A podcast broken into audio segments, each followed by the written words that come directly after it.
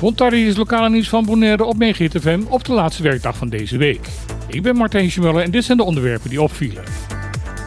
Het Centraal Dialoog Bonaire, het overlegorgaan tussen OLB, werkgevers, vakbonden en de Kamer van Koophandel, heeft een routekaart gemaakt om zo snel mogelijk een leefbaar sociaal minimum vast te stellen en tot een gezonde economie op Bonaire te komen. Deze routekaart is een vervolg op het akkoord van Kranendijk dat door de partijen Centraal Dialoog al in 2021 is gesloten. Een akkoord dat volgens staatssecretaris Van Huffelen van Koninkrijksrelaties ook de richtlijn is om de problemen rondom de armoede in de Besseilanden op te lossen. De nu uitgebrachte routekaart van de CD bevat informatie waarmee de invoering van het sociaal minimum op 1 januari 2024 mogelijk zou moeten zijn. Deze publicatie van de CD is gedateerd op 6 april. Dat is opvallend omdat Van Huffelen tijdens haar bezoek van afgelopen week aan Bonaire niets over het bestaan van de routekaart heeft gezegd bleef vasthouden dat ze nog niet genoeg informatie heeft om tot een vaststelling van sociaal minimum te komen. Daarom moet volgens haar de commissie toch het werk afmaken en kan ze daardoor niet garanderen dat er begin volgend jaar een sociaal minimum op het eiland kan worden ingevoerd. Sinds gisteren ligt de boot Arctic Sunrise van Greenpeace afgemeerd bij de Noordpier van Bonaire. Het schip behoort tot de grotere schepen die de organisatie in bezit heeft.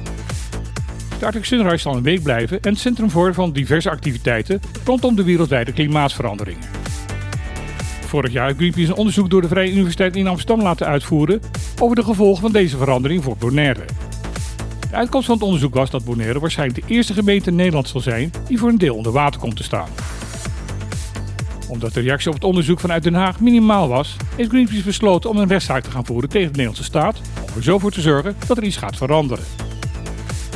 Om deze stap verder te ondersteunen is door de organisatie besloten om ook voor meer bewustwording op het eiland zelf te zorgen. Een van de activiteiten de komende week is de mogelijkheid voor bewoners van Bonaire om het schip te bezoeken. Daarbij krijgen de bezoekers ook uitgebreid informatie over wat Greenpeace wil gaan doen om te zorgen dat Bonaire beter beschermd gaat worden.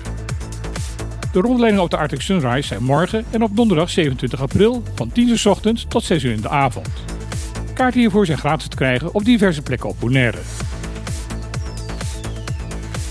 Het jongere voetbalteam U14 van Bonaire heeft een derde plek behaald op de World Challenge Tournament. Het toernooi vond plaats op de trainingsveld van Real Madrid in Spanje. Er werd door het U14-team gespeeld tegen de Verenigde Staten, Uruguay, Mexico, Brazilië, Canada en Turkije. Daarbij werden drie wedstrijden gewonnen. Dat was genoeg voor een bronzen plak in deze klasse. Mexico werd eerste. Van 14 tot 18 augustus dit jaar zal er weer een clinic op Bonaire plaatsvinden. Daar zullen de 25 spelers worden geselecteerd die in 2024 gaan deelnemen aan het toernooi. Volgens topambtenaar Frans Hartman van het ministerie van Financiën in Den Haag is volstrekt zinloos om de regering van Curaçao nog verder deskundige ondersteuning en adviezen te geven over het doorvoeren van noodzakelijke belastinghervormingen op het eiland. Om de regering in Willemstad te helpen is door het kabinet in Den Haag een zogenaamde tijdelijke werkorganisatie opgezet. Kosten van dit project 6,5 miljoen euro per jaar.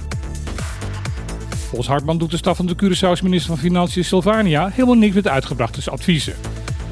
De kwestie is ondertussen dermate hoog opgelopen dat twee belastingspecialisten van het team de geplande reis naar Willemstad hebben afgezegd. In een interne mail die Hartman hierover heeft gestuurd en die in bezit is van het Antilliaans Dagblad, suggereert de topambtenaar dat de werkorganisatie misschien maar beter opgeheven kan worden.